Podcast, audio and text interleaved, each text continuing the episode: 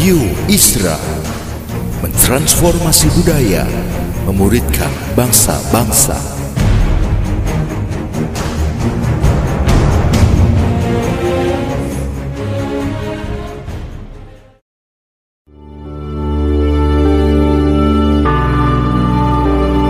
Apostolic Prophetic Messages mengungkapkan pesan dan arahan dari hati Tuhan bagi gerejanya demi menuntaskan mandat kerajaan Allah di Indonesia dan bangsa-bangsa.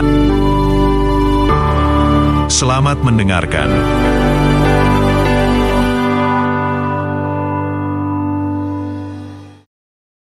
Shalom, Bapak Ibu, selamat datang dalam sesi pengajaran kali ini. Saya secara pribadi berdoa kiranya saudara semua tetap berada dalam keadaan baik, sehat, dan juga sejahtera. Jadi mari sebelum kita dengarkan firman Tuhan, kita berdoa terlebih dahulu. Tuhan Yesus kami tahu Tuhan ada bersama dengan kami di sini. Itulah sebabnya sekali lagi kami minta tolong Tuhan berbicara buat kami dari firman kebenaran. Roh Kudus bantu kami supaya kami mudah memahami firman Tuhan, sehingga biarlah di dalam seluruh pemahaman kami berani untuk hidup taat kepada firman Tuhan tiap-tiap hari. Sementara kami belajar, Tuhan memberkati kami, buat Tuhan seluruh kemuliaan. Di dalam nama Yesus kami berdoa. Amin. Amin. Baik, mari Bapak Ibu, saya ajak kita untuk uh, buka bersama dengan saya dalam Keluaran pasal 15. Saya akan baca kepada kita ayat 11 sampai dengan ayat yang ke-16. Keluaran pasal 15 ayat 11 Bapak Ibu sampai dengan ayat yang ke-16. Nah, Alkitab bilang ini, Bapak Ibu. Siapakah yang seperti engkau di antara para Allah, ya Tuhan? Siapakah seperti engkau? Mulia karena kekudusanmu, menakutkan karena perbuatanmu yang masyur. Engkau pembuat keajaiban. Ayat 12, Engkau mengulurkan tangan kananmu, bumi pun menelan mereka. Dengan kasih setiamu, engkau menuntun umat yang telah kau tebus. Dengan kekuatanmu, engkau membimbingnya ke tempat kediamanmu yang kudus. Bangsa-bangsa mendengarnya, mereka pun menggigil. Kegentaran menghinggapi penduduk tanah Filistin. Pada waktu itu, gemparlah para kepala kaum di Edom, kedahsyatan menghinggapi orang-orang berkuasa di Moab, semua penduduk tanah Kanaan gemetar. Ngeri dan takut menimpa mereka karena kebesaran tanganmu. Mereka kaku seperti batu. Sampai umatmu menyeberang, ya Tuhan, sampai umat yang kau peroleh menyeberang. Nah, mari kita kembali dulu Bapak Ibu ke ayat yang ke-11. Alkitab bilang, penulis menulis begini, Siapakah yang seperti engkau di antara para Allah, ya Tuhan? Nah, begini Pak Ibu, kata Tuhan di situ menggunakan huruf besar semua. Nah, dalam bahasa Ibrani menggunakan kata YHWH. Kata YHWH sendiri itu memiliki beberapa pengertian, Bapak Ibu. Pengertian yang pertama adalah begini, the existing one Tuhan yang hadir, Tuhan yang ada, Tuhan yang eksis. Nah, eksistensi Tuhan jelas. Alkitab menegaskan dari kata YHWH bahwa eksistensi Tuhan itu ada di zaman purbakala, ada di waktu kini, dan sampai kepada kekekalan di masa depan. Makanya waktu Alkitab menggunakan kata Tuhan atau YHWH, salah satu pengertian yang lain adalah begini, the eternal one dia bukan hanya sekedar Tuhan yang eksis, tapi dia juga adalah Tuhan yang kekal. Artinya Alkitab berkata bahwa kehadiran Tuhan dalam kehidupan saudara dan saya, saya ulang, bukan cuman kemarin, bukan cuman di waktu sekarang, tapi kehadiran Tuhan dalam kehidupan kita sampai kepada masa depan, bahkan sampai kepada kekekalan. Nah, itu pengertian yang kedua. Tapi pengertian yang ketiga tentang YHWH adalah begini, Bapak Ibu, Tuhan yang benar. Nah, hal yang harus kita syukuri dalam kehidupan kita adalah saudara dan saya tidak salah menyembah. Sebab begini, kita menyembah Tuhan yang benar. Namanya kalau dalam bahasa Ibrani menggunakan kata YHWH. Nah, pengertian dari YHWH yang ke keempat adalah begini, Tuhan yang bangkit dan Tuhan yang berdiri tegak. Artinya kan ini yang Alkitab berupaya beritahukan kepada kita Pak Ibu. Tuhan kita bukan tipikal yang berpangku tangan. Dia juga bukan tipikal yang duduk santai dan tidak mau peduli tentang kehidupan saudara dan saya. Sewaktu Alkitab menggunakan kata Tuhan atau YHWH, Alkitab berupaya menjelaskan kepada saudara dan saya bahwa kebiasaan Tuhan, realita tentang Tuhan adalah dia pribadi yang selalu akan bangkit lalu berdiri tegak untuk kehidupan kita. Kalau Alkitab bilang bahwa dia adalah pribadi yang berdiri tegak, berarti Alkitab lagi berupaya untuk mengkomunikasikan kebenaran kebenaran ini untuk Bapak, Ibu, dan juga saya, bahwa begini, Tuhan tidak terkalahkan. Tidak ada yang bisa menundukkan Tuhan dalam kehidupan. Sebab dalam realitanya sebagai YHWH, dia adalah pribadi yang akan selalu bangkit dan akan selalu berdiri tegak untuk kehidupan saudara dan saya. Amin. Lalu pengertian yang terakhir dari kata YHWH adalah begini Pak, Ibu. Tuhan yang berkuasa untuk bisa menyelesaikan apa saja yang secara manusia kita tidak bisa menyelesaikannya. Nah, makanya kenapa tadi saya bilang dari awal Bapak Ibu bahwa kita ini adalah orang-orang yang seharusnya sangat bersuka cita dalam kehidupan. Saudara dan saya sedang menyembah Tuhan yang benar, Tuhan yang akan selalu eksis buat kehidupan kita, Tuhan yang akan eksis dalam kehidupan kita sampai kepada proyeksi masa depan, proyeksi kekekalan. Dia juga adalah pribadi yang nggak bisa ditundukkan oleh siapa pun atau oleh apa pun. Bahkan begini, pada momen-momen saudara dan saya tidak bisa menyelesaikan apa saja dalam kehidupan kita, waktu Tuhan itu hadir dalam kehidupan saudara dan saya, ternyata dia berkuasa, dia berkekuatan untuk menyelesaikan menyelesaikan apa saja. Makanya kenapa kita tahu betul Pak Ibu sampai hari ini bahwa namanya bukan sekedar alfa, tapi dia punya nama yang lain juga adalah omega. Dia adalah awalan dari segala sesuatu, tapi dia juga adalah akhiran dari segala sesuatu. Kalau dia memulai sesuatu, maka dia akan tetap berdiri tegak sampai dia memastikan bahwa segala sesuatu akan terselesaikan oleh dia. Amin, Bapak Ibu. Nah, mari kita lanjut kepada ayat yang ke-11 pada kalimat ini, Bapak Ibu. Mulia karena kekudusanmu. Nah, kalimat ini. Menakutkan karena perbuatanmu yang masyur. Nah, Alkitab lagi berupaya beritahukan kepada kita, Pak Ibu, bahwa apa saja yang Tuhan kerjakan di mata bangsa-bangsa hari itu dan sampai dengan hari ini, Alkitab menggunakan kata begini, menakutkan. Kata menakutkan di situ, Bapak Ibu, bahasa Ibrani menggunakan kata yare. Nah, apakah yare atau menakutkan? Yare artinya adalah begini, membuat bangsa-bangsa gentar Artinya Alkitab bilang, tidak ada bangsa yang bisa berdiri tegak waktu harus berhadapan dengan Tuhan. Mengapa? Sebab perbuatan tangan Tuhan itu bikin bangsa-bangsa menjadi gentar. Yare atau menakutkan, arti yang berikutnya adalah begini. Takjub, kagum, dan hormat Berarti Alkitab bilang, dari sejak zaman purbakala, untuk segala sesuatu yang Tuhan uh, kerjakan dan kemudian dilihat oleh mata manusia, dilihat oleh bangsa-bangsa, bangsa-bangsa akhirnya tiba kepada pengakuan bahwa karya Tuhan itu menggentarkan. Karya Tuhan itu membuat orang takjub, membuat banyak orang kagum, bangsa-bangsa kagum, sehingga pada akhirnya mereka menghormati Tuhan. Nah, ini yang perlu kita cek ulang tentang diri kita, Pak Ibu. Dengan sekian banyak perbuatan hebat yang Tuhan kerjakan dalam kehidupan saudara dan saya, apakah sampai hari ini, waktu kita me me menghampiri Tuhan, waktu kita uh, datang kepada Tuhan, apakah saudara dan saya ada pada posisi ini nih?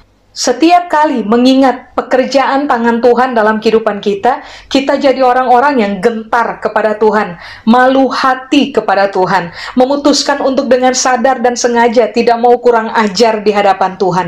Mengapa? Sebab apa yang dia buat itu menakjubkan, sangat mengagumkan. Seharusnya saudara dan saya setiap kali kita menghampiri Tuhan, kita menghampiri dia dalam penghormatan penuh, sebab dia adalah Tuhan benar, Tuhan hebat, Tuhan yang sangat uh, mampu menyelesaikan masalah apa saja dalam kehidupan saudara dan saya. Amin. Nah, kalimat berikutnya Alkitab menegaskan di ayat 11 bahwa Tuhan adalah uh, pembuat keajaiban se seorang yang mengerjakan uh, keajaiban. Bahasa Alkitab bilang pembuat keajaiban. Berarti kan ini yang Alkitab bilang, Alkitab tegaskan bahwa Tuhan adalah sumber dari seluruh keajaiban dalam kehidupan kita. Bapak Ibu semua kita tahu. Kalau kita haus, lalu kita berdekatan dengan sumber air, maka masalah hausnya kita selesai. Kalau saudara dan saya lapar, lalu kita berdekatan dengan sumber dari makanan, sumber seluruh makanan, maka kita udah tahu masalah kita lapar akan selesai. Nah, hari itu penulis kitab Keluaran uh, declare uh, mendeklarasi bahwa Tuhan YHWH adalah pembuat keajaiban.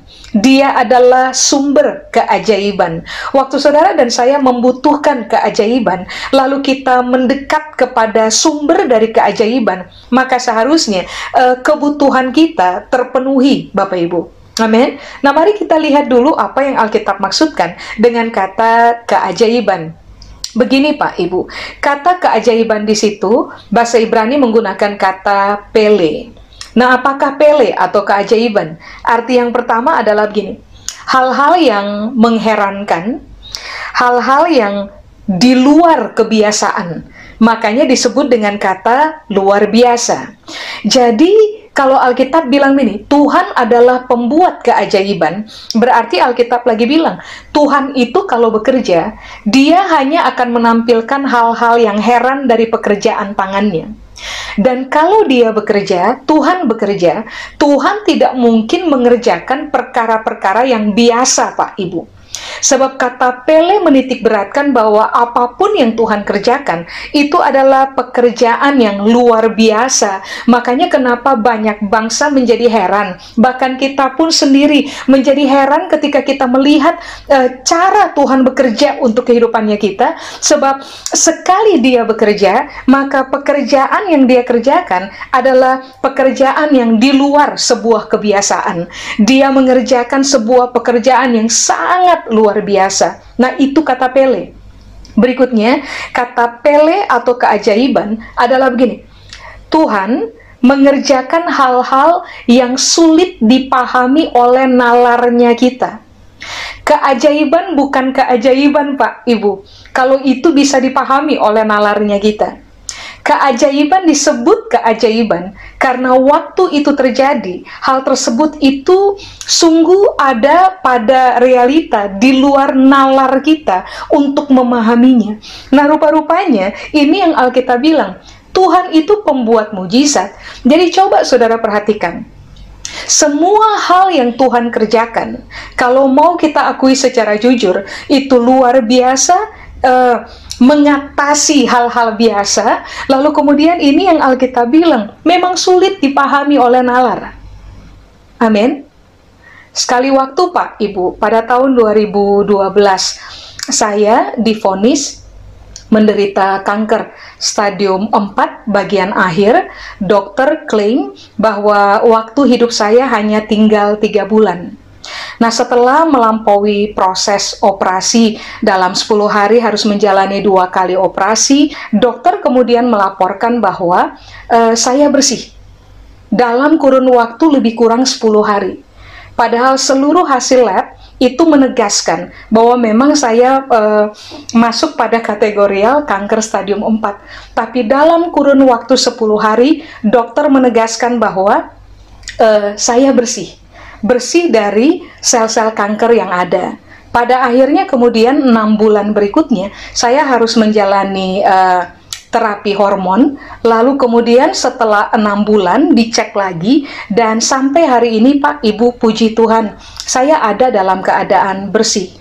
Nah kalau mau ditinjau dari pemahaman nalar, apa yang saya secara pribadi pernah alami adalah sesuatu yang sulit untuk dipahami oleh nalar Pak Ibu. Secara kalau ditinjau dari seluruh ke, uh, ke kemajuan teknologi yang berkaitan dengan penelitian medis, harusnya memang saya punya waktu hidup tidak lama, tapi waktu Tuhan uh, yang adalah pembuat keajaiban sudah bekerja pada standar pekerjaannya, yaitu dia hanya mampu untuk mengerjakan hal-hal yang luar biasa, dalam kurun waktu 10 hari, orang bisa tiba-tiba bersih, Pak Ibu. Nah, itulah sebabnya kenapa kata pele atau keajaiban, Alkitab bilang begini, hal-hal yang memang tidak akan pernah mungkin dipahami oleh nalar, hal-hal yang ajaib. Lalu kata pele atau keajaiban, Alkitab bilang begini Pak Ibu, penyelesaian dari segala sesuatu yang sukar untuk dikerjakan. Makanya kan tadi kalau saudara perhatikan dan kalau saudara ingat, kata Tuhan atau YHWH adalah begini kan artinya pribadi yang akan hadir dalam kehidupan saudara dan saya untuk bisa menyelesaikan apa saja yang kita nggak bisa selesaikan. Lalu penulis bilang, mengapa? Sebab dia adalah pembuat mujizat, pembuat keajaiban. Tuhan adalah pembuat hal-hal uh, yang begini. Sukar untuk dikerjakan ternyata dia bisa kerjakan sukar untuk diselesaikan, ternyata dia bisa selesaikan. Makanya kan sekarang begini dalam realita tiap-tiap hari. Waktu saudara dan saya harus berhadapan dengan hal-hal yang sukar, yang kita nggak bisa menyelesaikannya. Masalah-masalah sukar yang kita nggak bisa menyelesaikannya. Hal-hal yang yang rumit seperti benang kusut yang kita bahkan nggak punya kemampuan untuk menyelesaikannya. Nah, Alkitab menegaskan kepada kita hari ini, Pak, Ibu, Tuhan itu adalah pembuat keajaiban. Dia berkemampuan untuk menyelesaikan segala sesuatu masuk pada kategori sangat sukar untuk diselesaikan. Amin. Nah, pemahaman tentang ayat 11 ini penting Pak Ibu. Supaya pada akhirnya kita tahu dengan siapa kita lagi berhadapan. Kita tahu siapa yang sedang kita sembah supaya pada akhirnya di dalam pemahaman kita mengenai Tuhan pada proporsi yang sebenarnya, saudara dan saya bahkan tidak akan pernah membuka peluang untuk diri kita meragukan kemahakuasaan Tuhan, membuka peluang untuk diri kita e, begini, mencurigai Tuhan, berasumsi terhadap Tuhan, itu sudah tidak lagi akan menjadi permainan kita dalam keseharian sebab kita tahu betul siapa yang kita sembah. Amin. Lalu ayat 12 Alkitab bilang, Tuhan mengulurkan tangan kananmu, lalu bumi pun menelan mereka. Ini kan kisah tentang uh, laut terbelah, kemudian Fir'aun dan seluruh tentaranya uh, tenggelam di dalam laut ketika laut yang terbuka akhirnya tertutup kembali. Itu ayat 12. Lalu coba saudara lihat di ayat 13. Di ayat 13 ini yang Alkitab bilang, dengan kasih setiamu Engkau menuntun umatmu yang telah kau tebus. Dengan kekuatanmu, engkau membimbingnya ke tempat kediamanmu yang kudus. Nah, peristiwa ayat 12 pada momen-momen Tuhan menuntun orang-orang Yahudi hari itu, Tuhan menebus mereka, Tuhan membimbing mereka ke arah tanah yang baik yang Tuhan sudah janjikan buat mereka. Nah, ini yang Alkitab bilang. Kenapa Tuhan mengerjakan mujizat? Ayat 13 bilang karena ada dua alasan. Satu, kasih setia Tuhan. Dua, kekuatan Tuhan. Kalau tidak ada kasih eh, setia Tuhan, tidak ada ke keajaiban hari itu. Kalau tidak ada kekuatan dalam diri Tuhan, tidak akan pernah ada keajaiban hari itu. Berarti hari ini kalau kita tanya, kenapa sampai keajaiban itu terjadi dalam saya punya hidup? Ada dua alasan. Berdasarkan ayat 13, kasih setia Tuhan dia tunjukkan untuk saya. Tapi yang kedua, Tuhan sedang mempertontonkan kekuatan dalam dirinya untuk saya. Amin. Nah, mari saya jelaskan dulu kepada Bapak dan Ibu, apakah kasih setia. Nah, kasih setia, Bapak Ibu, kalau dalam bahasa Ibrani menggunakan kata hesed. Apakah kasih setia? Kasih setia adalah kemurahan untuk menikmati apa saja pemberian Tuhan buat hidupnya kita. Jadi kalau Alkitab bilang Tuhan melanjutkan kasih setianya untuk hidup saudara dan saya, Alkitab lagi bilang Tuhan mempertontonkan kemurahannya untuk saudara dan saya sehingga kita bisa menikmati apa saja pemberian Tuhan untuk kehidupan kita. Nah, itu kasih setia.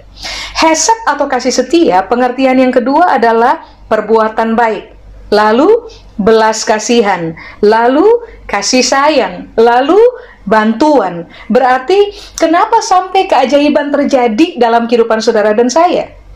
Karena Tuhan mau supaya saudara dan saya paham bahwa dia dia terbiasa dalam hidupnya mengerjakan perbuatan baik dan itu dialokasikan untuk saudara dan saya.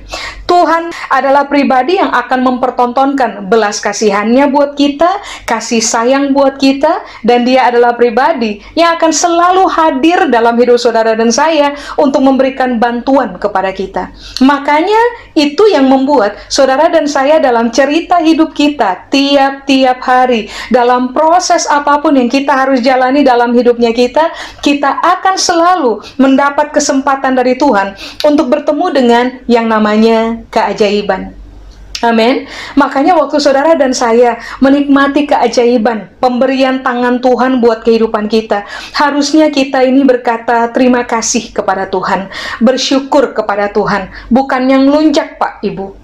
Karena sebenarnya di dalam kehebatannya yang yang sukar untuk untuk dijelaskan pakai kata-kata kita yang terbatas, Tuhan itu telah memutuskan untuk memberikan bantuan buat kita di dalam seluruh kasih setianya. Amin. Baru yang kedua, Alkitab bilang bahwa kekuatan dari mujizat yang Tuhan pertontonkan dalam kehidupan uh, orang Israel hari itu dan juga dalam kehidupan kita hari ini, keajaiban-keajaiban yang kita bisa uh, lihat dengan matanya kita, alami dalam kehidupan kita, rupa-rupanya Alkitab bilang ini, karena adanya kekuatan yang Tuhan punya dalam dirinya. Apakah kekuatan, Bapak Ibu? Dalam bahasa Ibrani, kekuatan disebut dengan kata ini, os. Kekuatan atau os, pengertian yang paling pertama adalah kekuatan. Pengertian yang kedua adalah begini, kekuasaan atau sebuah kedaulatan. Berikutnya, apakah kekuatan? Kekuatan adalah keberanian, kekuatan adalah keperkasaan. Siapa coba yang bisa berdiri menghadap Tuhan dan melawan Tuhan? Secara Tuhan sendiri dikenal dengan istilah begini, dia kuat, dia berkuasa, dia berani, dia juga perkasa. Amin. Makanya kalau Tuhan berpihak untuk hidup saudara dan saya, Bapak Ibu, tidak ada hal yang dia tidak bisa selesaikan untuk kehidupan kita. Amin. Nah, hal yang saudara harus soroti, kita, kita harus soroti tentang kata kekuatan. Di situ tuh artinya adalah bin, kedaulatan, kekuasaan atau kedaulatan Tuhan. Berarti kan Alkitab lagi bilang, kenapa sampai keajaiban terjadi? Karena memang Tuhan kuat. Karena memang Tuhan perkasa. Karena memang Tuhan itu berani. Karena memang dia punya kekuasaan. Tapi jangan lupakan ini. Karena dia memiliki kedaulatan dalam kehidupannya. Pemahaman ini penting Pak Ibu. Kenapa ini penting? Sebab begini. Kalau saudara dan saya memahami bahwa Keajaiban terjadi karena Tuhan mempertontonkan kasih setia buat kita. Tapi keajaiban juga terjadi karena Tuhan memiliki kekuatan dalam dirinya. Kita seharusnya juga memberitahukan kepada diri kita bahwa kenapa keajaiban terjadi dalam hidup saya? Karena Tuhan sedang mempertontonkan kedaulatannya untuk hidup saudara dan saya. Amin. Begini Pak, Ibu. Semua orang ingin keajaiban Itulah sebabnya waktu kita berhadapan dengan lembah kelam. Kita berhadapan dengan rumitnya persoalan dalam kehidupan. Kita di dalam iman dan pengharapan akan memutuskan dengan berani untuk datang kepada Tuhan dan meminta keajaiban untuk kasus kita, pertolongan untuk masalah yang kita hadapi, jalan keluar and so and so. Uh, kenapa? Karena kita tahu Tuhan berkuasa untuk bisa menyelesaikan apa saja, tapi jangan pernah lupa kita boleh meminta, Pak, Ibu. Kita boleh meminta apa saja. karena Tuhan memang berkuasa untuk menyediakan apa saja. Tapi jangan pernah lupa bahwa Tuhan punya kedaulatan. Mintalah apa saja, tapi berjiwa besarlah pada proporsi ini.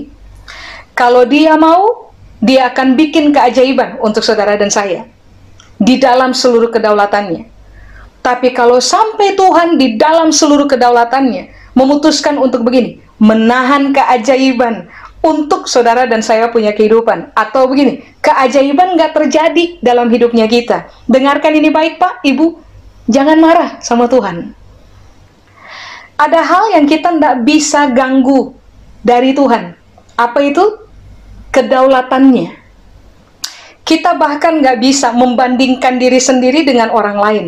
Kenapa dia terima keajaiban dan kenapa saya tidak? Contoh, menderita kanker. Kenapa dia kanker sembuh dan kenapa saya tidak? Tuhan di mana? Katanya dia penyembuh.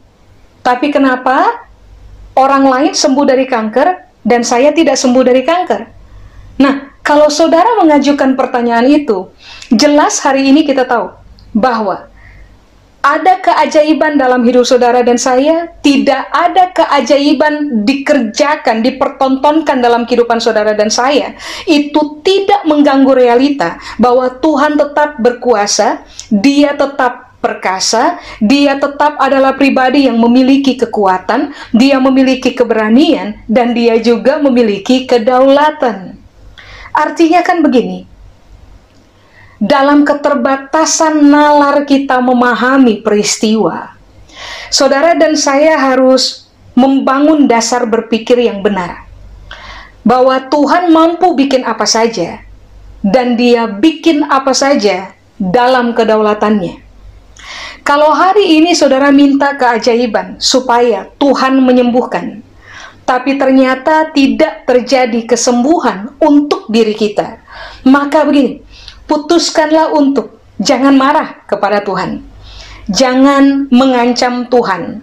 Jangan questioning Tuhan, mempertanyakan Tuhan. Jangan kembangkan asumsi tentang Tuhan bahwa Tuhan sayang orang lain, Tuhan nggak sayang saya. Bukan, bukan. Hal yang saudara dan saya harus kembangkan dalam pemikiran kita, Pak, Ibu, adalah bahwa begini.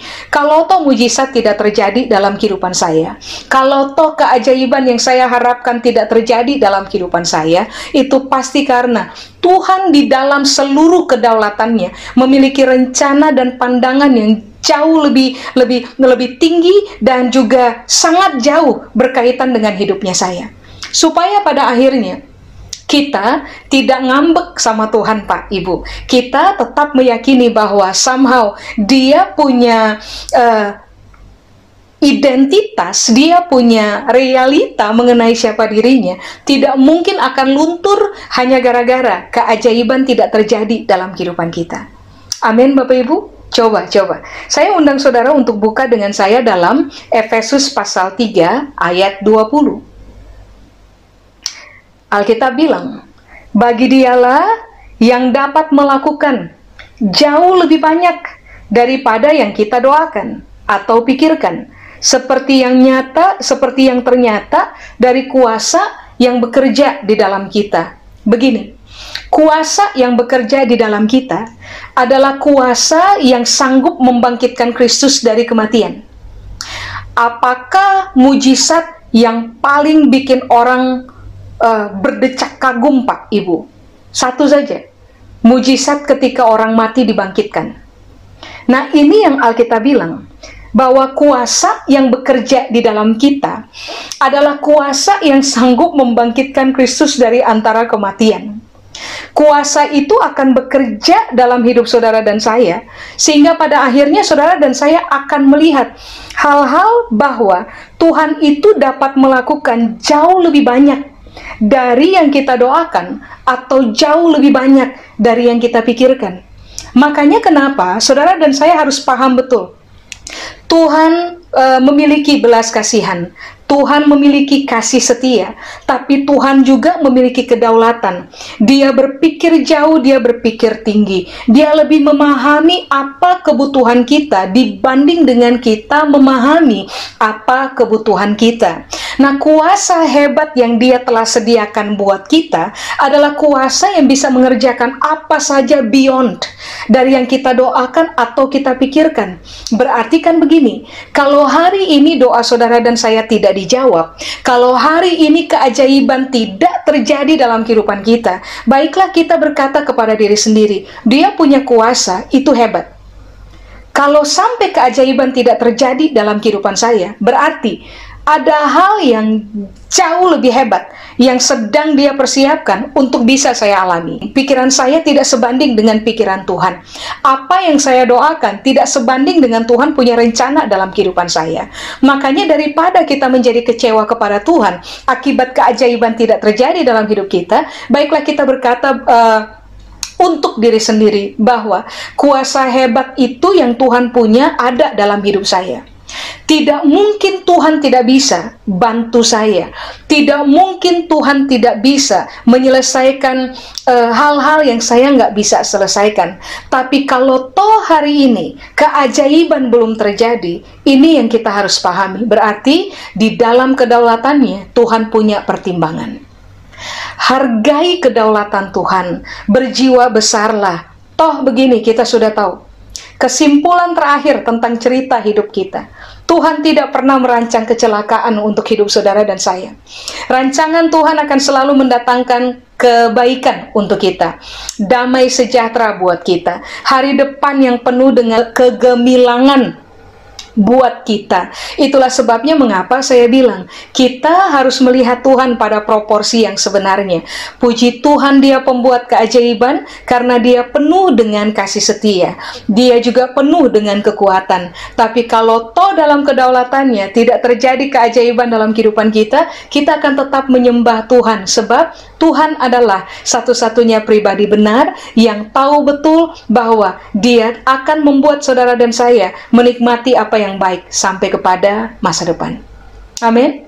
Saya selesai, Bapak Ibu. Mari kita berdoa. Kami berdoa biarlah seluruh firman kebenaran ini Tuhan materaikan dalam pemahaman kami, dalam pertimbangan kami. Supaya seumur hidup kami dikenal sebagai pelaku-pelaku kebenaran dan bukan hanya pendengar saja. Tolong kami untuk semakin mengakar dalam pemahaman yang benar mengenai siapa Tuhan yang sebenarnya, supaya waktu kami menjalani proses hidup, waktu kami menjalani keseharian, kami menjadi orang-orang yang tetap berdiri teguh di dalam Tuhan, meyakini bahwa Tuhan tetap adalah pribadi yang bisa diandalkan. Tolong kami untuk terlatih dalam proses hidup memiliki jiwa besar, dan menjadi orang-orang yang sangat menghargai kedaulatan Tuhan dalam memutuskan apa saja berkaitan dengan hidup kami. Waktu Tuhan membuat mujizat dalam hidup kami, keajaiban dalam hidup kami, kami akan berkata terima kasih kepada Tuhan. Kalau toh keajaiban yang kami harapkan tidak terjadi dalam kehidupan kami, maka kami juga akan tetap berkata terima kasih kepada Tuhan. Karena kami tahu Tuhan di dalam kedaulatan telah mengambil keputusan dan keputusan Tuhan berkaitan dengan hidup kami tidak akan mempertemukan kami dengan celaka. Keputusan Tuhan dalam seluruh kedaulatan akan mempertemukan kami dengan hari depan yang penuh dengan damai sejahtera. Beri kepada kami jiwa besar untuk tetap hormat kepada Tuhan, gentar kepada Tuhan, menghormati Tuhan, segan kepada Tuhan, supaya waktu kami jalani hidup, kami berhenti berlaku kurang ajar kepada Tuhan. Biarlah kami tetap memposisikan diri kami ada di bawah dan Tuhan ada di atas, sehingga seumur hidup hanya Tuhan saja yang berhak untuk kami hormati, yang berhak untuk kami puji, yang berhak untuk kami kagumi, sebab Tuhan tidak pernah salah dalam hidup kami. Waktu kami taat kepada firman Tuhan, berkati kami. Buat Tuhan seluruh kemuliaan. Di dalam nama Yesus kami berdoa. Amin. Tuhan memberkati Bapak Ibu. Radio Isra mentransformasi budaya memuridkan bangsa-bangsa.